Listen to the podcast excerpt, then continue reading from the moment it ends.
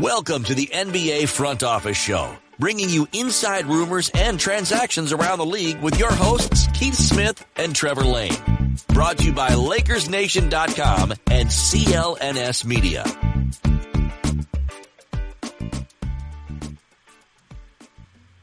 Hello, everybody. Welcome into the NBA Front Office Show. My name's Trevor Lane. You can find me on Twitter at Trevor underscore Lane or on Instagram at Trevor Lane NBA. The NBA is coming back. We're still excited about that. It's coming up July 31st. I can't wait. News trickling out about exactly what everything is going to look like. I'm thrilled. We're going to be breaking down a lot of different things today. We're going to take a look at the uh, we're going to take a look at the different standings and who could be moving up, who could be moving down. We're going to take a look at who benefited from the hiatus, the the suspension of the NBA season. We're going to break all of that down. Don't forget, guys. Make sure you are following the NBA Front Office Show at on Twitter at Front Office Show, and please make sure you rate, review, and subscribe over on Apple Podcast. That always helps us out, so we appreciate when you do that here with me today, as always, we've got Keith Smith, man of many talents. How are you doing, buddy?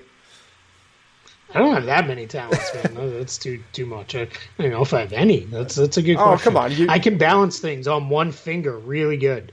Well, that's like heavy things oh, too. Okay, see, I didn't, I didn't know that. That's something that's impressive, and, and yeah. on top of that, you can, you're, you're like the salary cap guru. You're, you're the Disney guru. And and you chart. I didn't even know you did this until a few months ago. You chart NFL plays. Like, come on, that's that's do, that's many yeah. talents right there. Yeah, the NFL place thing was gonna go away, but if the uh, income situation stays as is, the NFL uh, play charting is gonna come back into my life again this fall. But yeah, man, no, I'm excited. This week we're gonna talk actual basketball, you know, Amazing. and not uh, not just yeah. Well, we've got a little bit of stuff to cover, but but then we're gonna get into basketball stuff, and I think that's gonna be be pretty cool. So uh, I'm excited about that, man. Who who would have thunk, you know, we'd we'd be talking actual basketball that's gonna be played here and. You know, what next month, a month and a half now or so ish in that range. Yeah, we're we're yeah. right there. It's it's within it's it's within an arm's distance here. We're almost there to the point where where teams are going to get back and they're going to start playing. See, like covering the teams and everything, and covering the NBA. That's the part where, like, I want to see the games. But once they get back to really practicing, we're going to start hearing, "Hey, this guy's in shape. This guy's not yep. in shape," and then that gives us yep. a whole other level of analysis to get into. Exactly. We'll find out kind of, you know, unfortunately, we found out with Bojan Bogdanovic. We'll find out, mm-hmm. you know, this guy's, you know, a little too banged up to come back. LaMarcus Aldridge, we just found that news out oh. this week. And I know we're going to talk both those teams, so we'll talk about that then. But, but yeah, it's, uh, you know, I'm excited that we're, you know, back to, you know, kind of doing what we really want to do um, you know, is, is is talking this instead of you know what what could be, what might be, and all these kind of things. And I know as uh, both of us are uh, soccer fans, and MLS mm-hmm. announced right. today with Disney they're coming becoming less than a month. You know, they're they're going to be on property here in uh, Central Florida at Disney World, uh, playing some soccer uh, tournament, which is going to be pretty cool. And I, it was funny. I loved uh, soccer fans who are already getting all up in arms because Orlando City's not not very good, and they were all, which we don't know, right? I mean, maybe they were going to yeah. be really good this year. Uh, never get started to find out, but they were all up in arms because um, they have the A slot in this uh, uh, bracketing oh. thing for the right. soccer tournament because they're technically the host club. And um, people were like, "Why do they get it? They stink." And I was like, "Yes, sports are back. People are outraged over stupid stuff. This is amazing. I can't wait." So, yeah, man, we're almost there. We're we're getting there.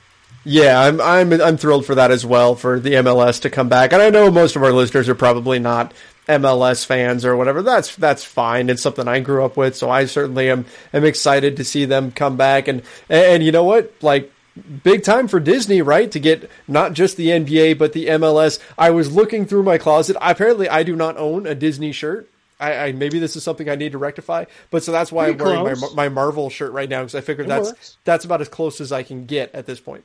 It works. It's pretty close. You know what's funny? For someone who worked there for almost twenty years, I don't own very many Disney shirts either.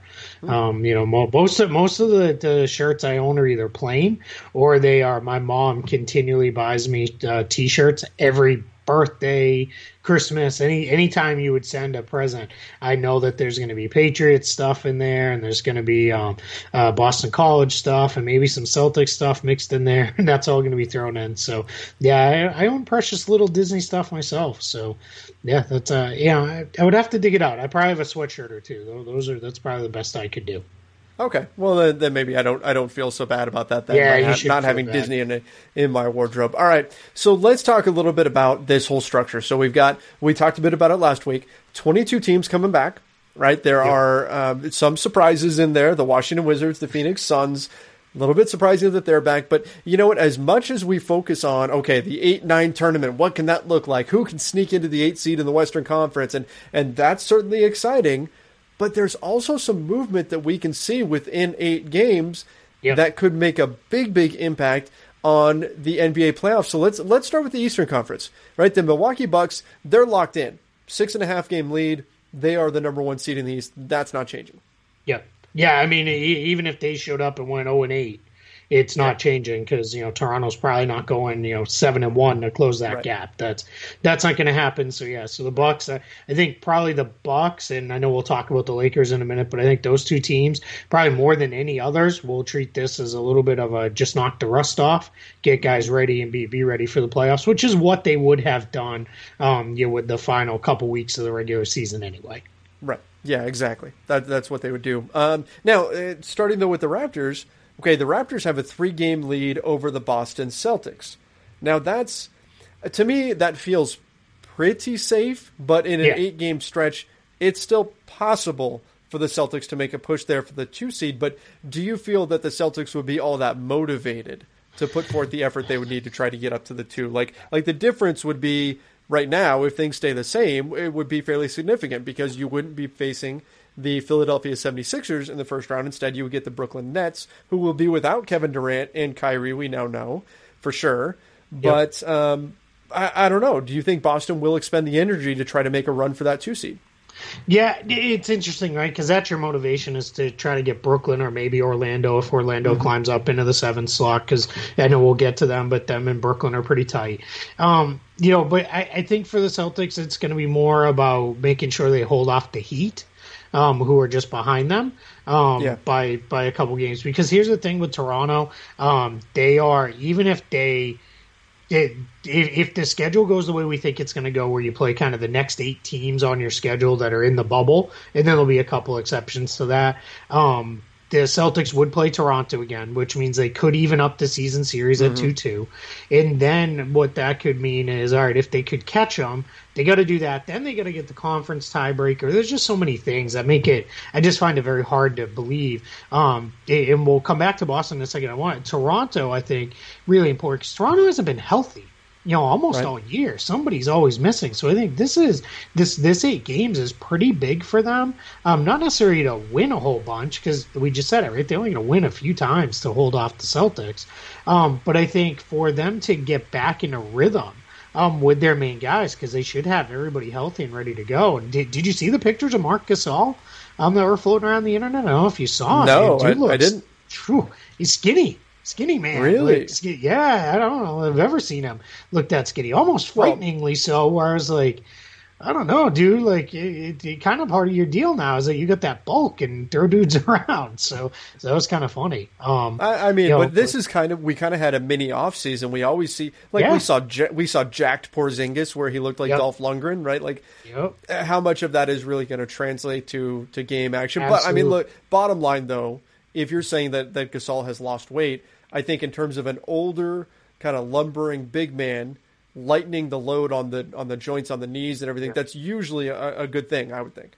I think especially too when you're talking about the fact that the this compressed schedule, what it's going to be. Mm-hmm. You know, you're going to play eight games in 16 days, um, which is basically playing every other day to get the seeding games done, and then the playoffs are going to get you know crammed into about a two ish month window or so, and that's not you know it's it's usually you know right around that length, but you know a l- little bit longer when when we're in the um you know regular time frame. So uh, so it's going to be interesting to see how they do that, and part of that is you know why why it's going to be so condensed is they're going to have to probably do some back to backs and the like because you don't have all these teams you know you don't have uh, eight different venues going in the first round mm-hmm. um, at a time. You're not going to have eight venues, so it's going to be interesting to see. But yeah, so you know Toronto, Boston. I, I think Toronto holds off Boston.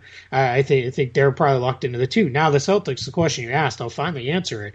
You know, all this time later. I don't think they really care that much about catching Toronto for two. If this was normal, I think they would care because then you're going to get mm-hmm. home court advantage in a second round matchup. That doesn't exist here. So I don't think that's the motivator. I think the motivator, the biggest one, is stay on the opposite side of Milwaukee for as long as you mm-hmm. can yeah, maybe they would care more about getting out of that three six matchup and getting up to play, you know, Brooklyn or Orlando. But I think that's more of a if it happens, fine. And if you get down to, you know, each side's played six of these games and that's still in play, right. maybe Boston pushes a little harder then to try to move up to two. But I just I think they're gonna be again a team that's dealt with a lot of guys banged up all year long. It's gonna be about let's knock knock the rust off, get these guys in rhythm together, and then let's head into the playoffs. And then that's where it gets really tight is after the Celtics because Miami, Indiana, and Philly are all you know bunched together pretty tight. Yeah, and that's where like it's not guaranteed they're playing the, the Philadelphia the, the Celtics aren't guaranteed to play the Philadelphia Correct. 76ers.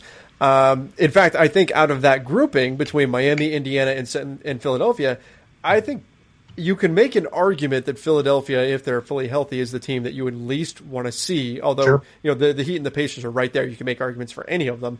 But uh, but I don't think it's going to stay that way. I think Philadelphia is going to move up, and I could see Indiana sliding down a slot. But we'll get to them in just a second, I guess. Uh, the Miami Heat is there. I, I, mean, I guess the motivation for them is move up to that three, and then you put the Bucks on the opposite side of the bracket. So, uh, so the Miami Heat are in an interesting position where maybe they could catch up to the Boston Celtics. Yeah, I look at it similar to you know what Boston has to do against. Um, to catch Toronto. Miami's mm-hmm. three games behind in the loss column, so they've got to make up that ground to get up there to catch the Celtics. And it just, you know, not impossible, certainly, um, especially with the fact that nobody's really playing an easy schedule. Right. You know, here you can even make the case, you know, this is when you want to be playing the Bucks and the Lakers because not a whole heck of a lot to play for for either one of them. So why are you yeah. gonna, you know, subject guys to these these injuries? But there's no there's no Cavs, there's no Warriors, there's nobody you know on there that you're looking at and saying, well, that's win for sure. Um, so I think think it is interesting to to look at that and say, um, you know, to uh, to the um, Heat is again. I think it's you know if they catch Boston, great.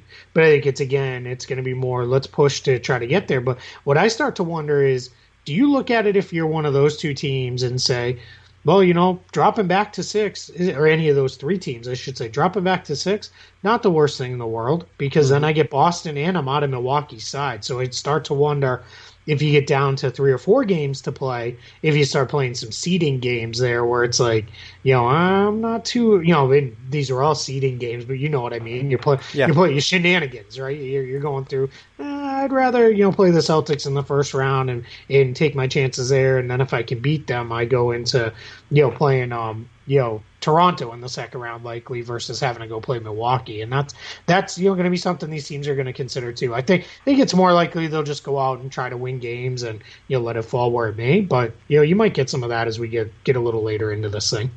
You know that that's an interesting point. I think that they are. I think most teams will go, just go out there and play, but you know what? On one hand, this getting say you drop to six. If you are the Indiana Pacers and you're looking at your at your schedule and you think, okay, you know, if we drop to six, that means we get the Celtics in the first round. I would rather play the Miami Heat than the Celtics in the first round. And based on point differential, that holds true, right? And point differential tends to give us a decent idea of how good yeah. teams actually are. The Celtics are a step up from the Miami Heat. So in that respect, that wouldn't be a good thing to drop to six. But it's also a pretty big jump from the Toronto Raptors to the Milwaukee Bucks. And if you're looking at yep. the Celtics as a team that you think you can get past, it would make a lot of sense to target that sixth spot, like you said, because then you can avoid Milwaukee for a little bit. So I, I think that's an interesting idea, Keith. And uh, and I don't think it's going to play out that way. But if we do see some weird stuff going on, maybe somebody is angling to get into that sixth seed. Yeah, and in, in you know, and uh, with with the Celtics too. I think you can make a case that when Boston's fully healthy, that maybe they are the fourth best team in the league. You know, behind the mm-hmm. Bucks, Clippers, Lakers, and and then the Celtics. I think they're right on par with Toronto. You know, yeah. when they're healthy, they just haven't been healthy for you know large chunks of the year. There always was one or two key guys missing out of the lineup almost all season long. So so I think that is you know something that they're going to be looking at, and that's you know Danny Ainge going all the way back to the trade deadline deadline, which now feels like it was like four years ago. Um, you know, Danny Ainge, they said, you know, what do you need most? And he said, health. We we've got everything we need. We we just need health. We we need to be healthy going into this. So I think that is you know something that's really important as we we look at this. Is you know I think you're going to see teams prioritize that you know maybe over a lot of other things, especially if it comes down to winning games. But yeah, you could tell me any combination of Miami, Indiana, and um, Philadelphia, mm-hmm. you know, but would be there. Now I'll say Miami, you know, they're going to get Meyers Leonard back, who is actually playing pretty good for them, yes. and he he was out he injured, you know, for he'd been out for a little while, so he'll get back. Um, you know, just bumps and bruises for a lot, bumps and bruises for everybody, but some of these teams had more bumps and bruises than others. So I think Miami getting healthy is going to be big for them in the playoffs. I also think they're one of the teams that just mindset wise, I don't think they fear the Bucks. Like you know, maybe no. you know some of the other teams do. I think they feel like they could go in there and win. I think Philly maybe feels that way as well because we we've seen you know they, they trust uh, Joel Embiid to to guard Giannis and you know see what he can do against them. Um, you know, if, and I don't want to skip Indiana, but I'm, I started talking about Philly, so I'll come back to Indiana you know, Philly's going to presumably have Ben Simmons, which is huge. You know, there's an injury that who knows what he would have been if the playoffs had started in mid-April. Right. Now it's a back injury. I wrote this for Celtics blog today. Celtics fans know probably better than just about anybody what a back injury does. Guy can come back, look awesome for a day, and then be out for you know two months. You know after that because you know because the back locks up on him. So that's something you got to be be you know cautious of and i would think you know all eyes will be on ben simmons here as everybody gets back to work and then indiana now you know, the Pacers were just kind of becoming the team we thought they might be as Victor Oladipo was back in the lineup, but then right. they lost Malcolm Brogdon. Now, presumably, they'll have him back too, and Oladipo, you know, hopefully is you know stronger and able to go, you know, uh, deeper into games and those kind of things. So I think the Pacers are going to be a tough out. I just don't know if the Pacers in this compressed environment, I just don't know that they have the depth I just don't trust, right. you know, more than maybe a couple guys off their bench, you know, for much more. And I only really trust them to kind of deliver shooting.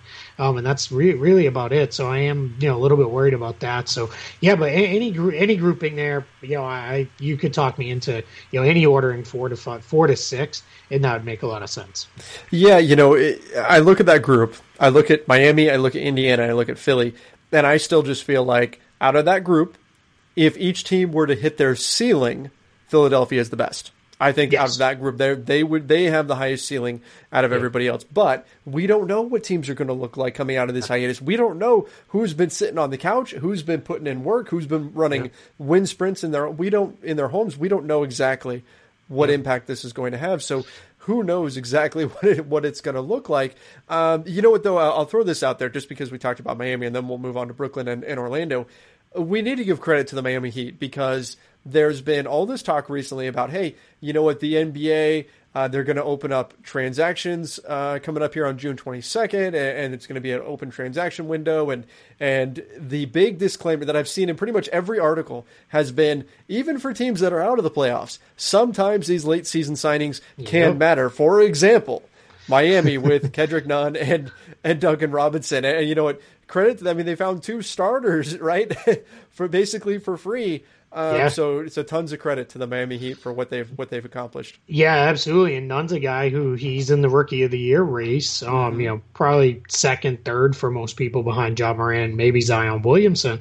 But he is a guy who, in that he didn't even play last year. You know, after the Heat signed him, did not play in the NBA. They signed him. He was just a practice guy, and then brought him in, and he won the starting point guard job. And of course, some of that is you know to preserve Goran Dragic by bringing him off the bench and playing him right. less minutes and stagger their lineups a little bit better. So when Dragic is in there, he's the offensive focal point and those kind of things. But yeah, that's huge. There's going to be somebody's going to poach you know a good player or two.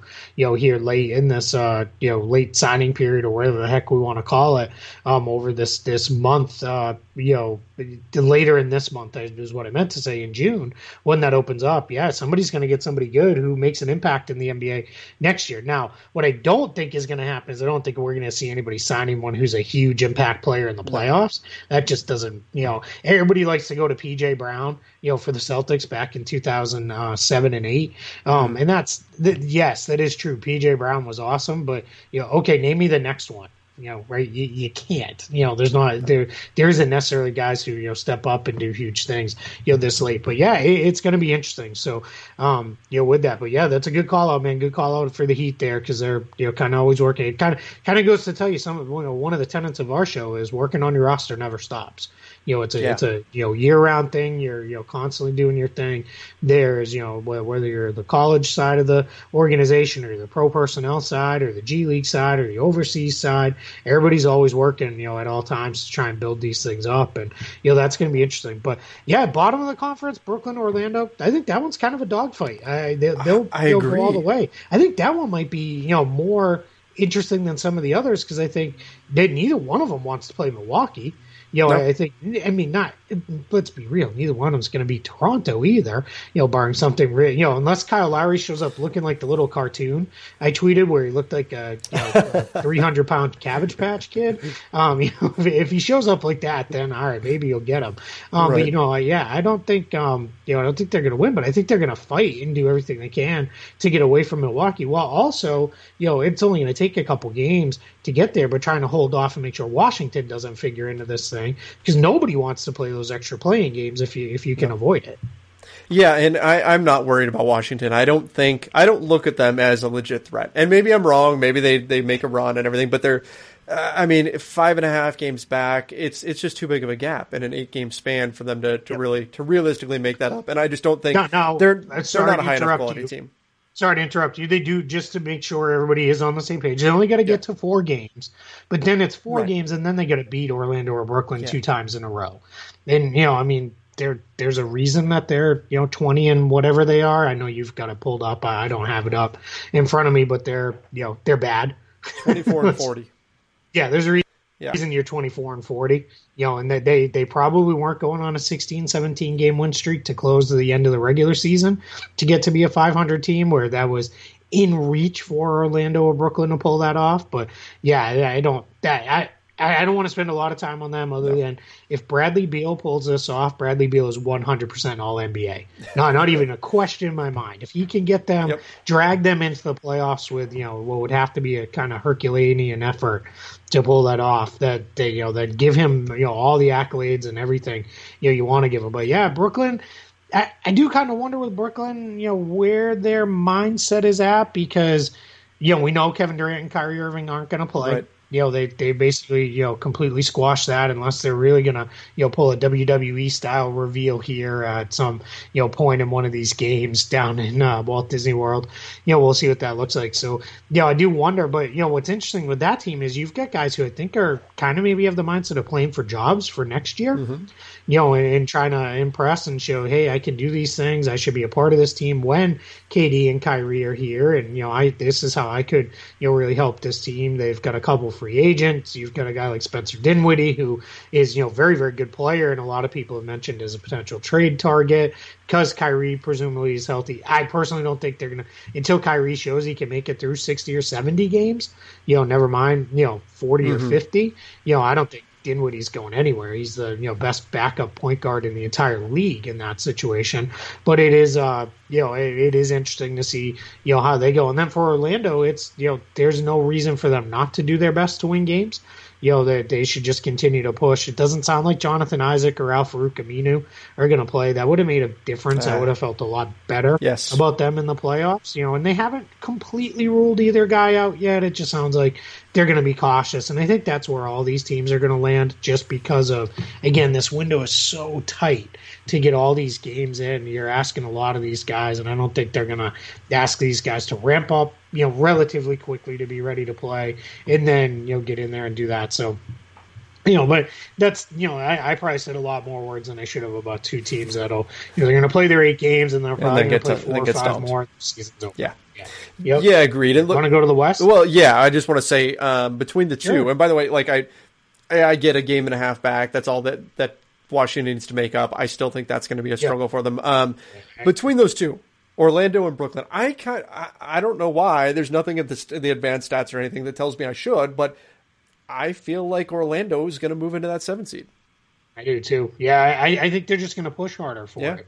Uh, I think they, they have more motivation where their almost entire roster except maybe Evan Fournier. And I think even he's probably, you know, a guy who might pick up that player option now versus go the free agency route. I think they're going to push a little harder to get there because there's no reason to not. Where Brooklyn's got got a couple guys who are free agents that they might look at and say, yeah, I don't know, or if right. you know, I, man, my ankle's not feeling quite right. You know, what am I pushing here for this this late in this year and this weird season and the like when free agency is you know what feels like literally days away. You know, from the time the whole thing starts. Um, so yeah, it'll be yeah, it kind of is for sure. Um, so yeah, so I don't I don't know, you know, but I'm with you, that, and that's just the feeling I've had too, and that's not nothing against the Nets. I just think the Nets all year it's felt like the Nets next year is their year. Mm-hmm. You know, all season long I've kind of had yeah. that feeling on them. Is whatever happens this year happens, and it's it's all well and good, but next year's their year. So yeah, I'm with you on that. I think even at an organizational level, we've seen that. That's been the hey, you know, we're going to get through this year, but then next year Kevin Durant comes back, and so it's all about all about him. Um, and, and, if it wasn't right, you would you would play those guys. You, oh, yeah. You'd say, all right, let's let, let's let them out there. Even yeah, I just think they're and for what it's worth, because I probably haven't said it on the show, they're making the right decision. There's so little upside. Can you imagine you play Kevin Durant in these games at Walt Disney World, and then next year, which you know starts you know approximately you know a month or two after this right. season ends, um, you know, and now all of a sudden he's limited at the start of next year because of anything yeah. that happened in you know maybe a four game or five game loss in the first round. That just no no one's going to be happy with that. So they're absolutely in my mind making the right decision. Yeah, agreed. I saw all the people in the comments as soon as it was official that hey, KD said he's not coming back. All the people in the comments using the Kobe gif where he called Dwight Howard soft yeah, and, soft. and all that. You're like, come on. I mean, I, I, look, I would love to see Kevin Durant out there as well, as long as they're not playing the Lakers. Okay, I would. I yeah, would, he's already coming. I'd love to see him. He's already coming back from sense. an injury that ruins careers. Yeah. You know, of course, you should be careful with that. You shouldn't be rushing anybody back from an Achilles. Like that's just no. you know crazy. It's you know that's yeah. But all right, it, all right. Let's do the West. Yeah, man. let's let's go West, young man. Here uh, we've got so the Lakers five and a half game lead. I feel pretty confident they're going to stick in that in that one spot. Um, that should be good. But then, uh, but then after that, you know, you've got the two three. You've got the Clippers sitting at two, five and a half games back, but they only have a game and a half lead over the Denver Nuggets. And the Nuggets, you know what? They started off slow. They weren't exactly what we thought they would be. Uh, but I, I think overall that team still has a lot of talent and I wouldn't put it past them to make a run, particularly if the Clippers do what they've done all season, which has been we only care about the playoffs. And if there's a cold wind blowing, Kawhi's going to sit over there on the bench, and we're not going to let him out on the floor. I think that that the Clippers are going to be very, very careful with their guys, making yeah. sure that they're they're all good to go for the playoffs. And I could see the Denver the Denver Nuggets making a push for that for that two seed. Yeah, I'm I'm with you, Sue, and I think there's a couple things there. I think you're spot on with the Clippers. Um, you know, kind of taking it careful. I, I think they're going to do everything they can to make sure they don't drop any further than 3rd mm-hmm. Which what what's who who's in fourth right now? Utah. Utah. And they're how far behind LA? The Clippers. Uh, behind the Clippers, they're three games. Three games back of, okay. of the Clippers. So that's a t- that, that's a good amount mm-hmm. there where I think the Clippers should be able to hold There's them off. Room. So it starts to almost be a little bit like the Boston Toronto story, yep. right? In the Eastern Conference, where you want to be 2 3 because you want to be on the opposite side of the bracket from the Lakers. You want to avoid them as long as possible. Um, so I think the Clippers will do what they've done all year just make sure we're in the top half.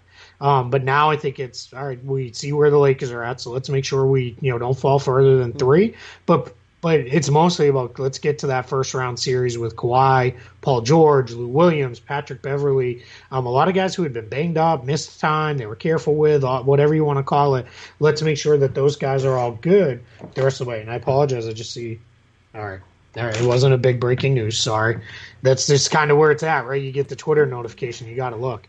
Um, so it is, uh, you know, so I think think that's where the Clippers are at. I think oh, yeah. what is a little bit different, or I guess you know, similar to the uh, to to the East as well, is you'd really love to be seven because or two because then you get to play seven, and I think that's important because then you're getting Dallas most likely is probably going to be the seventh seed.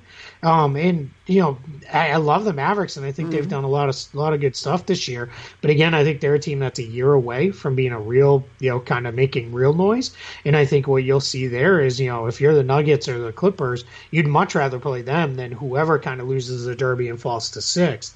The only thing I would say there is keep an eye on whatever happens with Utah. Yeah, because if Utah slips out, do you feel a little bit better without Bogdanovich?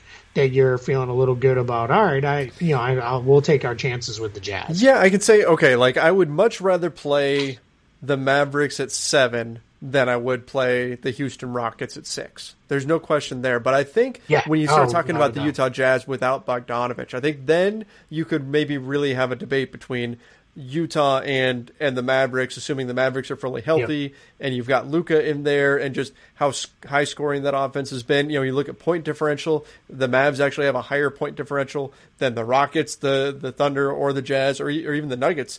Um, the Mavs have been when the Mavs get going, they're very very good. They can they just have yeah. games where they struggle quite a bit too. So I think they're a dangerous opponent. And but I but I agree with what you're saying. If that team that's sitting there is is the Rockets.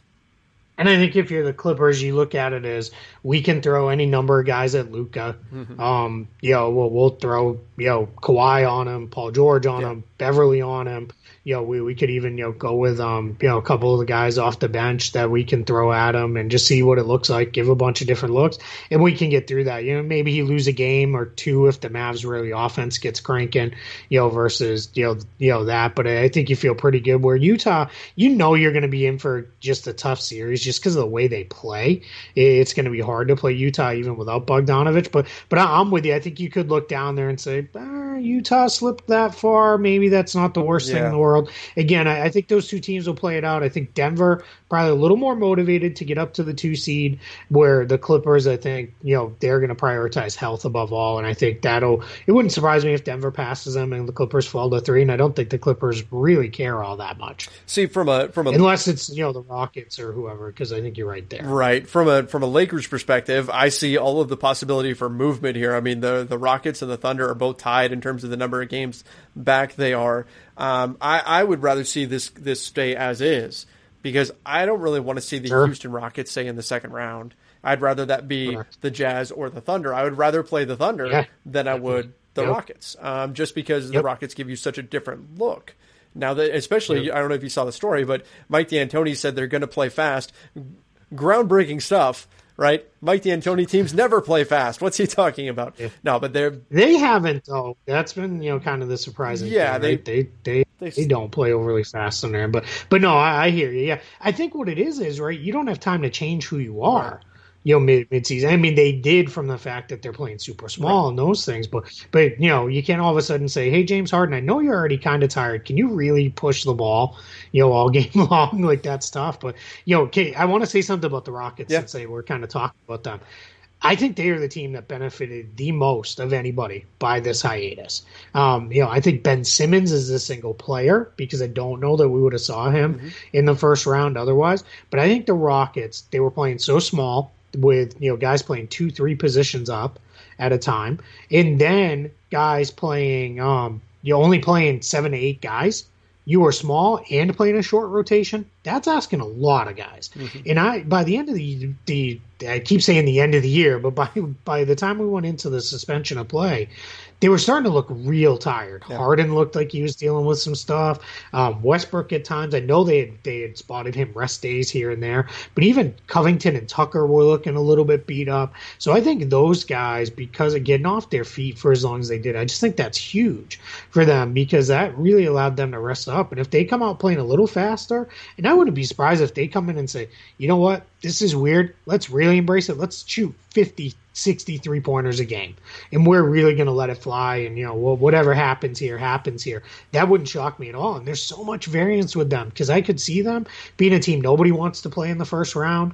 I could see them being a team the Lakers are like, damn it, they were at six, yeah. and, or they were at, you know, we're at five and pulled off the upset, minor upset as it would be. But now we got to deal with that in the second round. And that's just, you know, I think they're just kind of the team that's, even if you, you feel good about beating them, they're just going to be kind of a pain in the ass to play. And I think that's the, the thing you're really looking at because, as you said, they're just so different from everybody else. And you're really going to have to change your style because because of the way that they play. You can't do your regular stuff. You know, if, if you're the Lakers and you get them in the second round, JaVale McGee and Dwight Howard are essentially useless Yeah, in that can't play 'em. series. You you're going to have to go to AD at the five a lot more, and that puts a lot more pressure on Marcus Morris and uh, Kyle Kuzma, and not Marcus Morris, Markieff Morris. Marcus is on the Clippers, um, but you know puts more pressure on those guys to play big off your bench, and you know LeBron at the four, and you know maybe, maybe you're going to have to play Caldwell Pope more, and you know all those sorts of things, and you start getting into these weird roster combinations that you're having to make when you haven't had time to really do those. Because that's what I think the Lakers were really going to use this last month uh, or so of the season was to start preparing. You know, let's play. Maybe we might have seen some weird lineups from them. Let's start preparing. Maybe if we see Houston, maybe Yeah. we do some of this and play play all these weird lineups. And I think that would have been you know kind of huge for them. And now you know maybe the, you know eight games of that. Maybe we get that, but but that's not a lot of time to start really trying new stuff when you're also trying to knock rust off and redevelop that chemistry you built during the year. Yeah, I mean, you look at everybody that's here in the Western Conference; they all play a fairly standard game, I think, except for the Rockets and the, the Clippers can go small too, and they do with with Montrezl Harrell in there. But and the Thunder to close games Yeah, because the- they'll play the three guards. Right, the Thunder Yeah. will, will as well, but uh, but the Houston Rockets, it's a totally different animal, and it like we saw when the Lakers played the Rockets earlier this season, uh, and they had just started going small, and they didn't have time to adjust or anything. The Lakers were completely taken out of what they were trying to do, and they kept trying to just force the ball inside because they're like, okay, we're a foot bigger than everybody else that's Yeah. on the floor, and that and that Yep. got messy, and and so that's that's certainly a concern. Like if I'm like if I'm the Utah Jazz. The Rockets are the team I least want to see because one of your big your biggest No weapon is Rudy what, Gobert, right, yeah. and you can't play him. So it's that's that's going to be an interesting thing. And I'm looking at you know the Thunder and Rockets being tied, the Jazz only being a game up. There's some shuffling there that could take place that will make an impact on the outcome of, of the Western Conference. And so that it's something I'm going to be keeping a close eye on. And, and then even you know if things go the other way.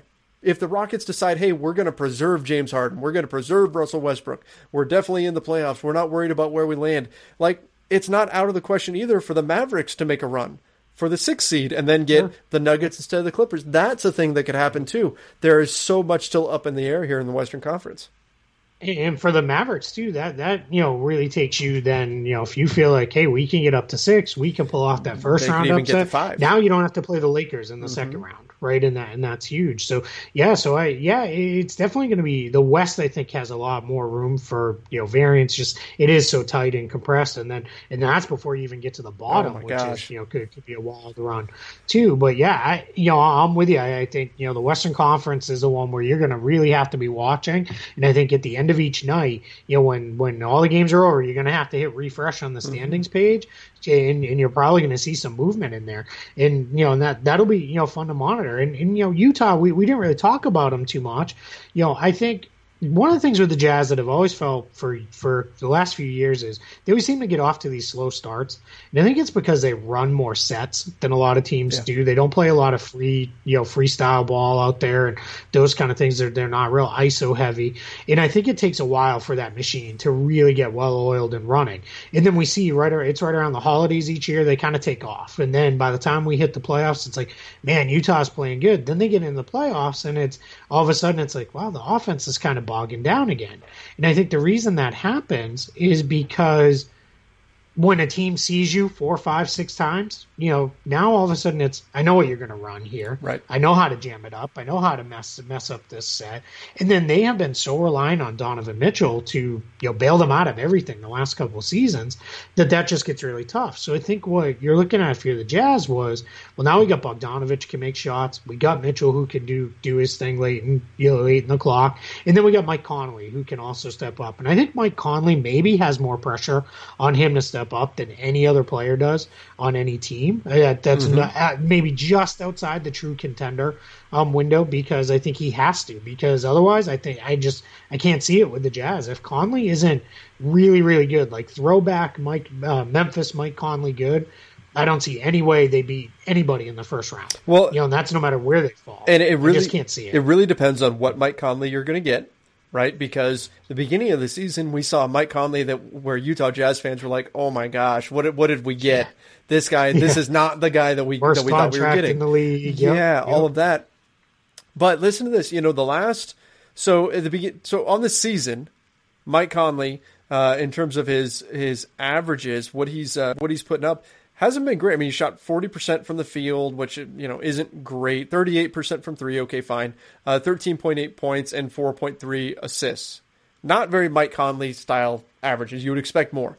Uh, yep. the last yep. five games, right? The last five games before they pulled the plug on everything 16.4 points, 5.6 assists, 48% shooting, 45% from deep. Maybe those percentages are a little bit higher than they normally would be, but that sure. sounds a lot more like the Mike Conley that you were expecting 1.4 steals per game. And his play did start to pick up. And so I think the Jazz. And I think he was finally healthy. He was, too, you know, because he had been, you know, he had been really dealing with a lot of stuff right. prior to them. But yeah, I'm with you. So that makes Utah a different hand. Now losing Bogdanovic, maybe that step, you know, maybe you get two Huge. steps forward with yeah. Conley and two steps back with Bogdanovic. That's yeah. that's possible. But uh, but I will say that he gives them a lot more of a puncher, puncher's chance than if they still had that older version or that early season version of Mike Conley. It, it reminds me a little bit of uh, of Joe Mixon right with the, the Cincinnati Bengals. the beginning of the season last year, he was terrible, but you knew you knew there was more to him than that. He just wasn't getting the opportunities, the sets weren't right, all, all that sort of stuff. And then the second half of the season, he exploded.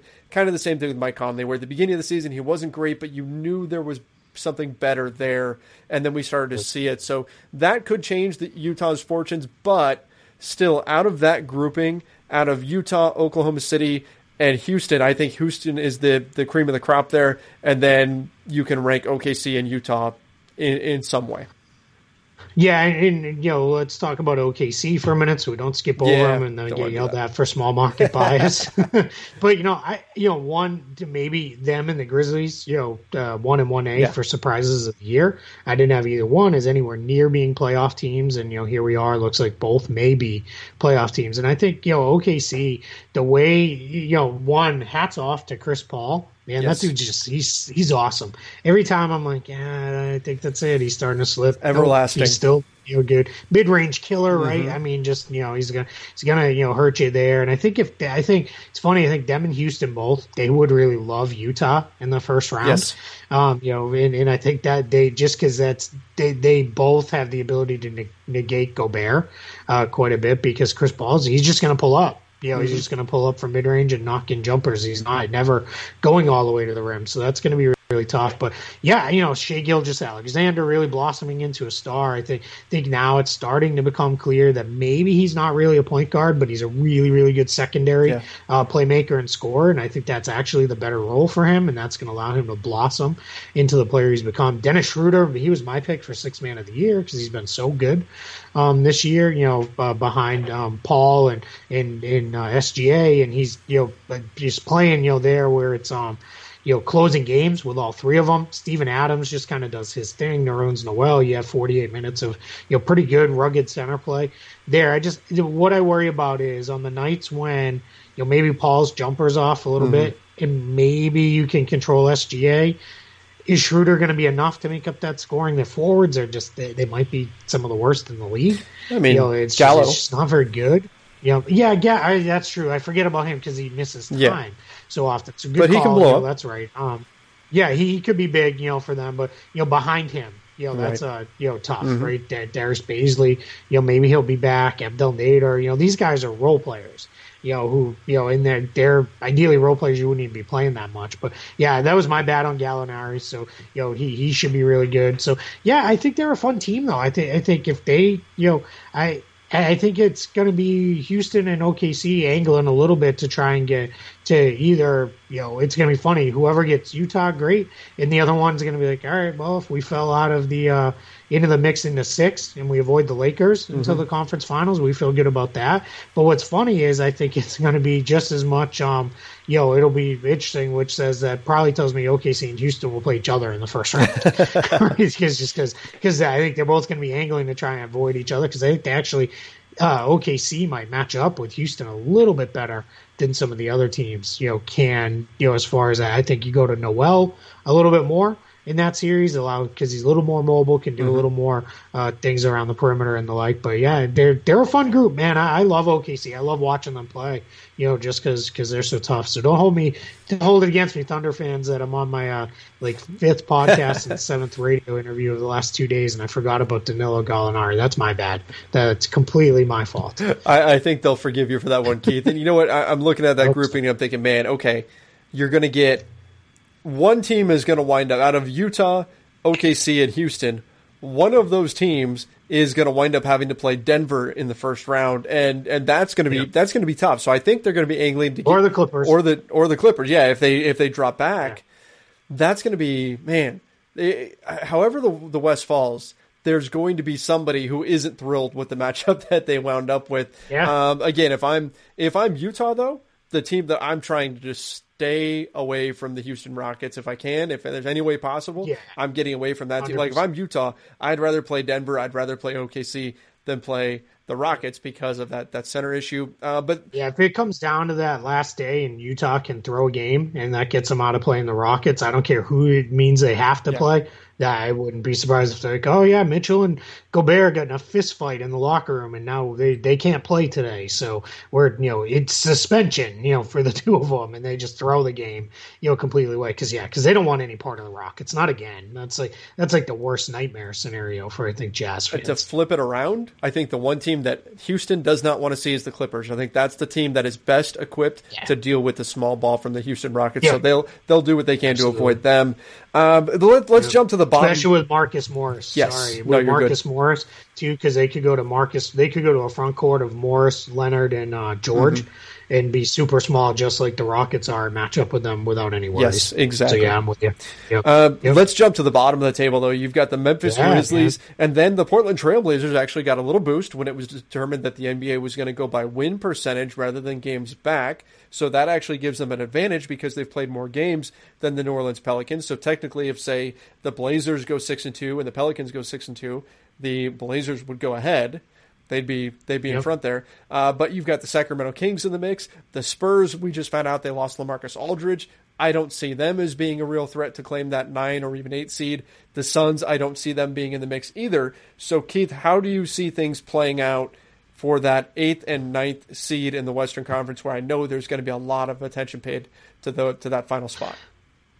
Yeah, and I'll tell you, you know, and I've made it, you know, said this before too, and I just realized it's it's got to be really dark in here right now because it's uh it's it's thunderstorming outside, so it went from bright and sunny to Oh you know, yeah, super dark. I wasn't. so I, I, wasn't on our video screen, so it, it's like you're sudden. I don't know, like you're in a haunted house or something there, man. Yeah, right. It's that's what happened, man. That's what happens here in Central Florida. We get the. This is why games can't be played outside here because you know uh, mid afternoon, early evening, we get thunderstorms roll through. Looks like the world's gonna end, and then it'll be sunny here in probably about 20, 30 minutes and beautiful for the rest of the night. Um, but yeah, back to basketball. Um, I've made the joke too that you know who cares? You know we're making so much of this for whoever the Lakers are going to rampage over in the first round, but I do think that there is something to it. I don't know that the Lakers really overly want to play um, Memphis and a bunch of young dudes who are going to you know run up and down and make the Lakers have to chase them and those kind of things. Ja Morant being a blur out there, still the Lakers will win that series, but you're going to have to work probably a little harder in those games than you really ideally would like to. Then I really don't think you want to play the Trailblazers. You don't want to deal with Damian Lillard unless you have to. You know, he could win a game or two all by himself, and now all of a sudden it's a series, and you you you certainly didn't expect that, Especially a in healthy the first Blazers round. with Zach Collins and Jusuf Nurkic coming back. Jusuf Nurkic, exactly, and that's going to be huge because you know that's been been kind of their thing, and you know Hassan Whiteside, Melo's played pretty good for them actually. I think you know he's been a net positive signing. You know their defense fell apart, but their defense stunk anyway. So you know now now Melo's in there giving them some scoring from from the four position. Trevor Ariza has helped a little bit defensively. You've got you know I I think they're going to be a tough team, but yeah, I, I, as I look at it, I think you know I I hope it doesn't come down to that whole you know uh, win percentage thing because I just don't want to listen to to it, and it might, and I you know I fear that it may. Um, but yeah, I think you know Portland and New Orleans, I think are the only ones who have realistic chances. of getting into the play-in scenario with Memphis, and they are the only ones I think have realistic chances of beating Memphis twice in a row to actually claim the eight seed. San Antonio, I'm writing them off. You know, and yeah. maybe I'm wrong. I've done it before, but you know, cool. One of my favorite stats, and I'll repeat it here: the Spurs have made the NBA playoffs uh, every year in their. This is their 44th season.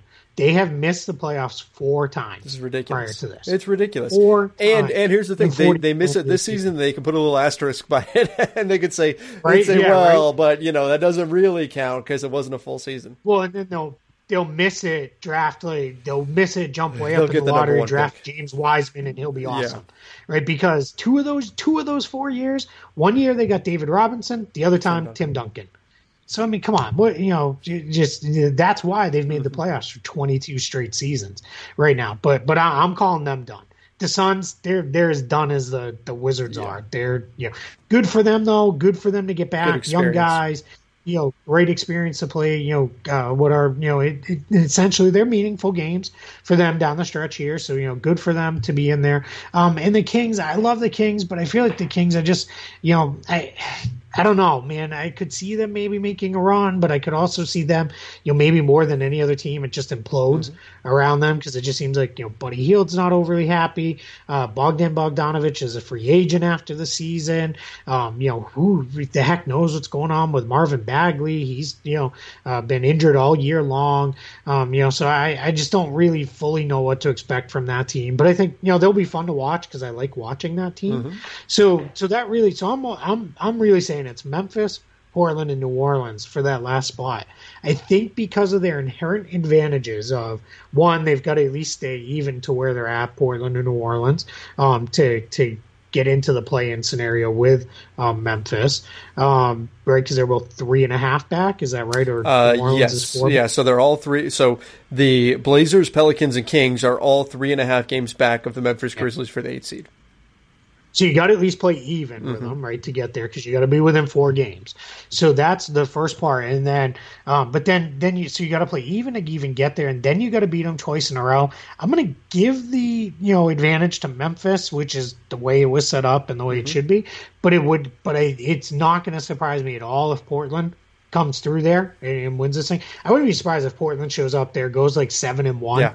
and then beats Memphis twice in a row is in is in. Um, that would surprise me a little bit more with New Orleans. But I'll tell you what, man, I'm going to enjoy the heck out of watching at a minimum eight more New Orleans Pelicans games this year with that team fully healthy. That's going to be a blast. Yeah, you know, you look at, at this setup and the way it's the way it's run. Yeah, like the Blazers could very well go seven one, like you said. And the thing is, they play the the Grizzlies twice in that stretch. So yes, that could change things yep. very, very quickly. Um, I disagree that the Grizzlies are a team the Lakers wouldn't want to see. I think they are the team the Lakers want to see that are realistic possibilities. I would rather see. I would rather see the Grizzlies anyway than the Blazers or the Pelicans. Um, I that's just that's just me. I, I think even though they're young, I, I think they are so young. They and they have not enough experience where an experienced team like the Lakers will be able to handle the Grizzlies.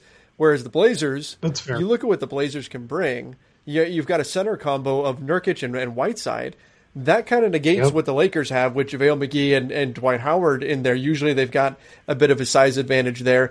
And if you're bringing back Zach Collins, I think that's a different look to throw on Anthony Davis. Where, and not saying that Zach Collins can defend Anthony Davis at, at, to any necessary degree, but sure. otherwise, earlier in the season, we were talking about Carmelo Anthony on Anthony Davis. Like that was happening. Yeah, just some size. Yeah, and that's yep. that that doesn't yep. work. So uh, so I think the Blazers are a real threat. The Pelicans are such a fast paced team. I was looking up this stat the other day. The Pelicans, in terms of the amount of distance covered per game, are number one in the NBA. The Lakers are 29th in the NBA. Um, just a totally different scheme, different idea, and that that kind of diversity between what the Lakers want to do and what the Pelicans want to do. If the Pelicans are able to enforce their will, maybe they can give the Lakers a series there.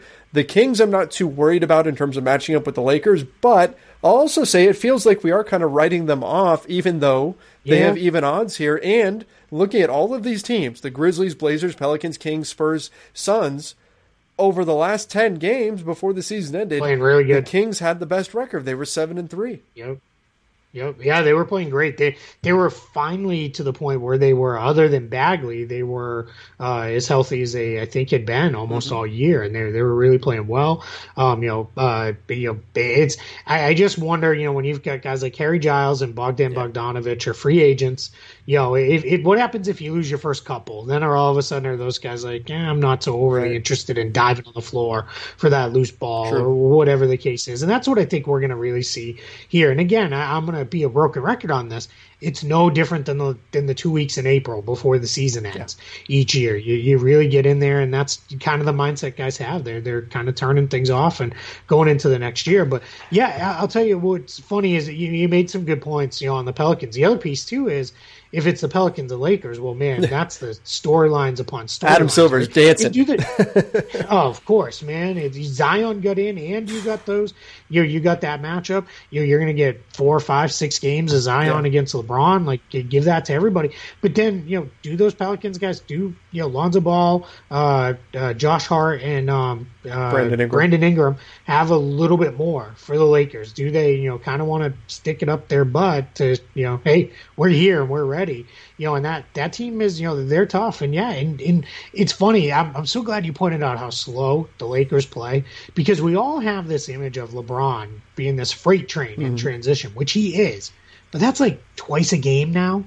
You know that he does, you know those kind of things where he you know rips and runs and goes all the way down the floor and you know just outruns everybody it, it's not like it once was, you know, where it was, um, you know, they, you know, he, he was constantly up and down the floor running, and that's not a knock. I mean, the dude's in year 100 in the league, and he's played about five billion minutes. So, you know, I, I don't blame him at all for the style he plays. But that's the mistake people make. They think they think his teams play fast, and they never do. So, so I'm with you, and I, I know the Grizzlies. I, I don't have it right in front of me. I don't think they play super fast um, either. But I just, you know, I, I think that's I just think those are the teams the Lakers would, you know, just I don't think you just want to be chasing those young guys up and down the floor mm-hmm. if you can avoid it. But but yeah, but then if it's if it's either one of those, you take either one of those two before you take Portland. For sure. Just I would be terrified of Dame. You know, I'd just be terrified that he's going to come in, you know, uh, over the course of a series, average, you know, 45 points a game, and you know, and he's going to steal a couple, and then the next thing you know, you're you're you know down the wire in a game six, trying to avoid a you know winner take all game seven with Damian Lillard with the ball in his hands. Yeah, nobody wants that because I, I think Dame's just one of those dudes. You could again, I say this a lot. You could play games on the moon, and he's going to show up and you know do his thing and you know be be the guy he is. So yeah, man, I think it's going to be a lot of fun there. You know, I, th- I think it's going to be you know really interesting and a real you know uh, you know battle there there at the very end. Yeah, it, it certainly is. And just looking at uh, pace, I just pulled that up. Uh, the Pelicans are second in the NBA in pace, second surprisingly a little bit to me to the Milwaukee Bucks. Uh, so Pelicans are second. Yeah, Mem- Memphis Grizzlies are seventh in the NBA in pace. Lakers are twelfth, and I, I, can't get it to load for whatever reason. But uh, as I recall, the Lakers were pretty solid in terms of, of fast break points. They were they were scoring quite a yep. few points in fast break situations. But you look at their general offense, it, it's LeBron with the ball and a lot of other guys spotting up. It's yep. not a lot of movement. The yep. Pelicans are flying all over the place. That's going to be a differentiator there. Uh, That's it. And then you got JJ Redick. You got to chase mm-hmm. him around screens for the whole game, and that's always a pain. Right. You know, to do stuff like that. They're starting to use Ingram in that way too. And then you know, just as you're focused on those things, then you got Zion slips a screen, and the next thing you know, you you know, you throw it somewhere just shy of the rafters in the gym, and he goes up and gets it and dunks it. Right. right. So yeah, I'm with you, man. I the only two teams in the West I'm fully writing off are the the Spurs and the Suns, which you know you know what that means. The Spurs are going to get this you know AC because you know what happens when we write the Spurs off is is they do that. But yeah, I, I can't wait. It's you know, gonna it's be gonna be so cool. The thing the thing that I love is too we don't have to watch, you know, the Lakers, you know, steamroll over the, you know, Cavs you know, late in the year. Right. You know, that, that those games don't exist. These games are all between pretty good teams, um, you know, or at least teams that have something to play for. You know, now, yeah, there's going to be a couple teams by the end who are like, all right, I'm like Washington, they lose their first two, well, they're done. And then are they just like, whatever, let's just play this thing yeah. out and get out of here. You know, so that's, you know, I think that's going to be, you know, interesting to see how that goes down. But, but yeah, it's going to be a blast, man. And games all day yo, like sign me up, dude. You you got to be loving that you're a teacher right now. I'm going to be home for the vast majority of this. Uh, that must be. I'm not actually. I'm going back right. I go back right before it all starts up. Yep. All right, I'm gonna make a phone call and tell him I need I need yeah. special project, special project work. Get a sub. Let's do it. You know, Trevor will be back. Uh, he'll be uh, we roll in sometime in September. That that sounds is when you'll be available. That sounds like a plan to me. You know what? You mentioned uh, you mentioned the Wizards. If the Wizards lose the first two, I'm going to keep a, be keeping an eye on how closely Bradley Beal is hanging to the to the Brooklyn Nets. he's, he's yeah, going to be over the there going, "Hey, hey, you yeah. guys want to trade for me?" right? Who's cozying up to Bradley Beal at the pool exactly. at the resort? You know, where they're all kind of you know together. yeah, though it's going to be funny because I said we're going to get those stories um, after. Remember, it was all about the the Olympics. Mm-hmm. How you know that's where they built those teams. We're going to get those stories. You know, five years of you know where we really developed our it relationship was, was that that year we did Disney at the Disney bubble. Yeah, exactly. So yeah, man. But no, man, I can't wait. I know we're wrapping up here because I got to run to to uh, to do some radio here. But but this is awesome how good was it to talk basketball again? It's amazing. Like actual talk about basketball. Amazing. Um, what I will say is coming up on the show, Trevor and I are already kind of mapping this out a little bit. We're going to start talking about those the eight teams as uh, John Hollinger named them the Delete Eight. Um, you know, which is I think absolutely hilarious. Um, yeah, right. That is fantastic. Um, we're going to start talking about those teams and getting into their off seasons and really going in depth on you know what it is we think they need to do and cap scenarios and trade exceptions and all the like there, and you know kind of do what we do on that. And then you know once we actually see you know matchups and schedules and all those things, then we'll come back. We'll break down the full playoffs, give our predictions, of course, because that's you know something you have to do.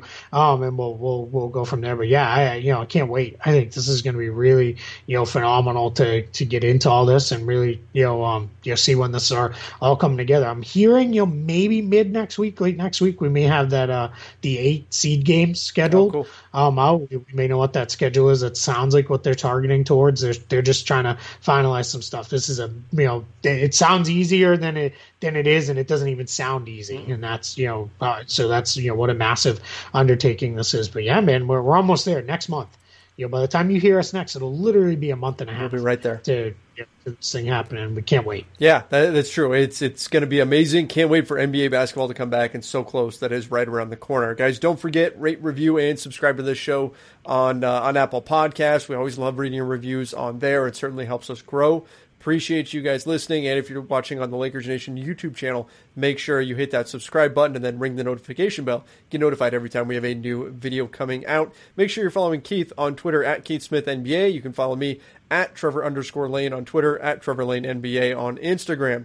Keith, any final thoughts before we before we call it a show here? Nah, man, hit us with those five star reviews. Tell a friend. Give us a rating too. Um, you know, even if it's just something as simple as love the show. Um, you know, those those really do help. The the rating, you know, the ratings help, but those reviews, you know, help, help quite a bit too. And then uh, you know, tell tell friends. And if you don't like the show, um, you know, feel free to tell us so we know what to do better next time. Um, you know, we can't change who we are. I can't change how I look. That I'm sitting in a completely dark house right now, other than turning the lights on next time. But I'll try to do that. But yeah, psyched, man. Can't wait. Yeah, I'm super excited that we're doing doing this every week because I think we're you know we're we're hitting our rhythm That's now, right. man, and we couldn't have picked a better time. That's right. We're rolling. All right, guys. Thanks everybody for listening and watching, and please make sure, guys, you stay safe. Till next time. See ya.